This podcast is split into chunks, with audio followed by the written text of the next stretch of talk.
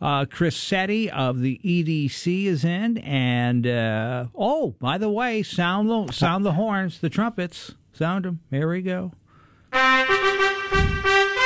Because I, w- I was afraid I wasn't going to get the horns because I heard Dave Johnson yeah, get the horns. he got I the thought- horns. yeah. You get the horns because you made it in. You get a very special Oh. caramel sea salt Greg and Dan chocolate. Thank you very much. There you go. That's for making. I can it- verify this is a real piece of chocolate. This Oh, isn't it just some sort of radio gag. Oh no, it's very good. Dave loved it. So. Don't bite into it. No, Don't I'm going to wait it. until after the interview because Yes. I m- might. Uh, although some might wish that it would uh, shut my mouth, uh, a, a piece of caramel. But You know, uh, we had a uh, last week. We had a very interesting question.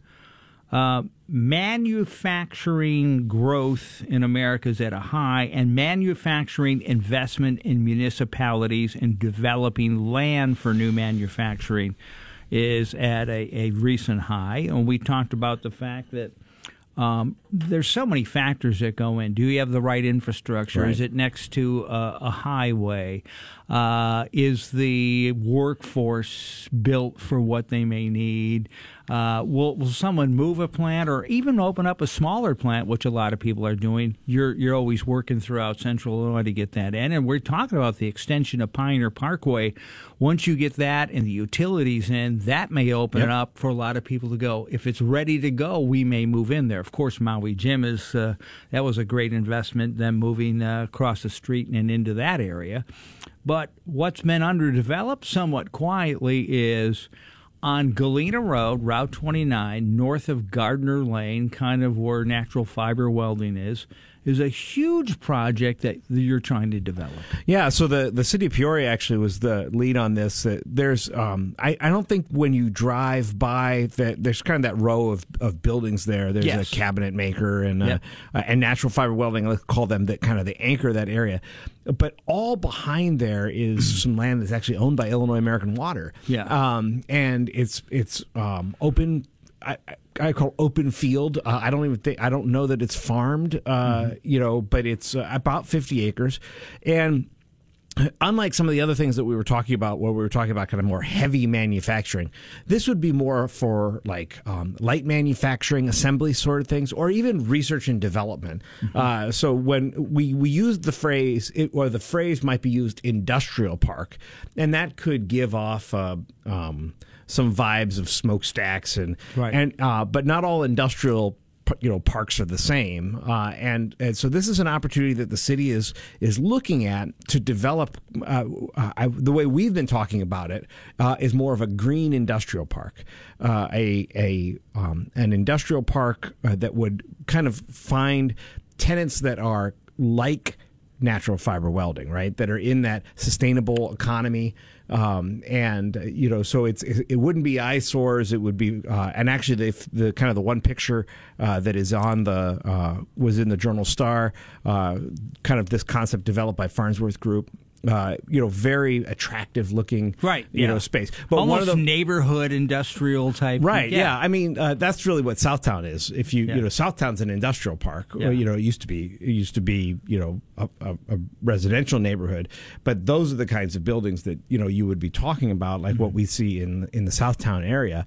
Uh, but the first step of that is to create a TIF, uh, tax increment financing district, that kind of allows for um, the the city. Uh, and I and I think you know you asked is it. Is that actually in the city of Peoria? But in Yeah. fact, it is. It's Yeah. uh, you, you kind of pass the Peoria Heights at that point. You're Well, in the, I, I know where Peoria Heights starts because that's where they start giving tickets. but it is uh, it is in the city of Peoria. Uh, it's actually in the uh, Peoria Heights School District. Uh, you know, ironically enough. Uh, but um, uh, so yeah, I'm looking forward to that moving forward. I think there's some really good opportunities both with natural fiber welding as they look to expand, uh, and and then you know it'll be on us at the EDC to try to find other potential users for that space. But I love to have something to market, uh, and so whether it's the Pioneer Park industrial uh, you know area or or this new uh, you know this new area, that gives me something to go out and talk to the rest of the world about. and helps eventually expand the tax base. which is- absolutely, absolutely. So you talked about na- natural fiber welding. Let's talk about the green movement, climate change. because, like it or not, it's coming. We've got a lot of. Uh, it's very interesting, and uh, uh, we have along 29 a big solar field by Allwindsor Solar. Natural fiber welding is into a more natural uh, uh, materials. That whole industry is changing.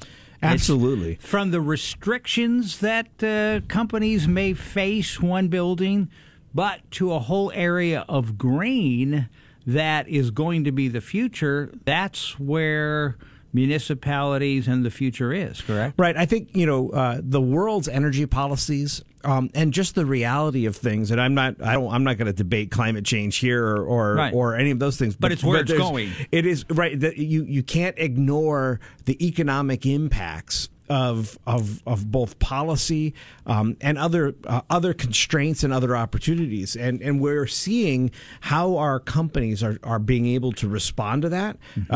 Uh, so, and I, and I put it in a couple of both kind of carrots and sticks, right? So there's a lot of incentive. Um, I'm actually heading to Milwaukee tomorrow morning to go to a two day conference on the importance of the Inflation Reduction Act, which is uh, has a lot of energy uh, incentives and policies in it, and what economic development people need to know about the IRA uh, in order to help businesses uh, navigate all of the different incentives and requirements that are involved with that.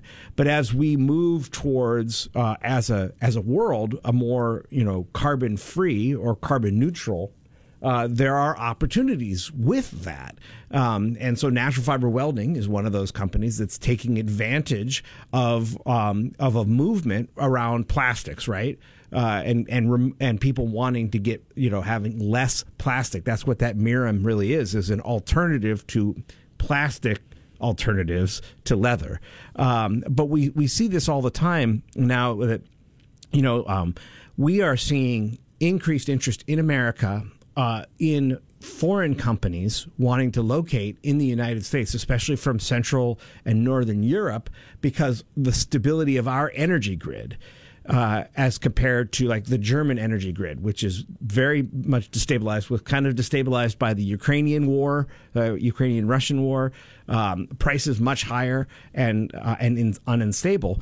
Here in the United States, uh, we actually have a very reliable, other than Texas, which is evidently a really yeah, terrible that, energy grid for right. being Texas, but that's okay. We're in Illinois. We have a very stable energy grid here um, and relatively cheap electricity. That then also becomes important. Uh, uh, the investments uh, uh, in solar energy, in wind energy, in uh, modular nuclear energy, which may be coming in the next uh, within the and next ten be, years. Yeah, um, we have a lot of opportunities here in Central Illinois, in particular, in, in the Peoria area, to take advantage of th- of that. Um, there's there's some really big solar projects that are kind of on their way, um, and we need to embrace that to a certain because, like you said, it's not going away. You know, it's uh, Uh, well, I, there's a local business that has solar. Okay, they took an area, made the investment, and their energy costs went down about 90, 95 percent. Right. Oh, it, it, yes. It, I mean, solar works. Uh, you know, yeah. Uh, for sure. If it if it's done right. If it's yeah. if it's done right, and we we're starting to see the adoption of solar uh, panels and solar energy. Um, you know, uh, battery storage technology. So, how do we as a region uh, embrace that? Right. You know, and, and the thing is, you could sit here and talk and have opinions about uh, climate change, whether it's real, whether it's not. But the government has given incentives to green energy. That's the game. Internationally, it's more emphasized even than here, so you just got to take advantage exactly. I, I, had a question that was asked of me by a corporation, a foreign corporation, uh, through what is called this RFI site selection process. I don't know who the company is. It's pretty right? These things are very uh, anonymous, but we get these requests. And one of the an- questions uh, that I had to answer was, what is the closest source of energy?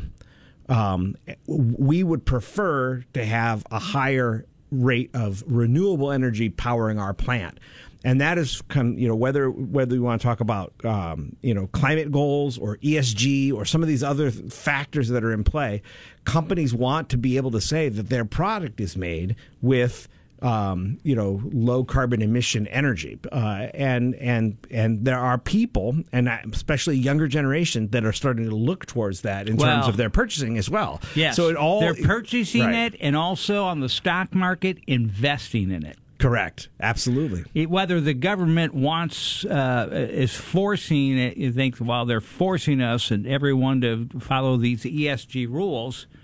Uh, uh, voluntarily, Generation Z, Gen Z, the millennials, they are looking towards and supporting companies that are green. Right, So whether you like it or not, that's the future. absolutely. Well, I, I mean, I sit here as a Yeah. younger person. Yeah. Literally, you know, in those generations, literally, I mean, gosh, my day to day business is, uh, you know, just me personally is very eco friendly, very green. Yeah. You know, it's very conscious of, of uh, in my mindset And if on we- a daily basis. And if we invest in that, maybe we can bring the R and D into it, and Uh, it's, that's the other side. And maybe but you know we are. parks I, like I will say we are doing R and D in that. You know, Yeah. Caterpillar has. 2,500, 3,000 engineers up in Mossville, just you know a couple of miles north of here, Mm-hmm. uh, that are working on the electrification of of Caterpillar machinery. Komatsu has uh, a, uh, an engineering division here in Peoria that is working on the electric because their customers are demanding, Yeah. um, uh, uh, you know, electrified mining trucks, electrified dump uh, bulldozers, and so we're already doing the R and D here. Or Uh, yeah. rechargeable batteries or autonomous yeah. stuff, Yeah. Uh, which is obviously involved in the autonomy of cars, but almost always those are electric cars. Mm-hmm. You know, so we're we're doing the R and D here. So how do we get more of that? And that would be what's really exciting. It's Chris Setti, the EDC. Thanks for coming in and enjoy your chocolate. I chocolate. will enjoy the my Greg and Dan chocolate. special. Made it in on a cold day chocolate.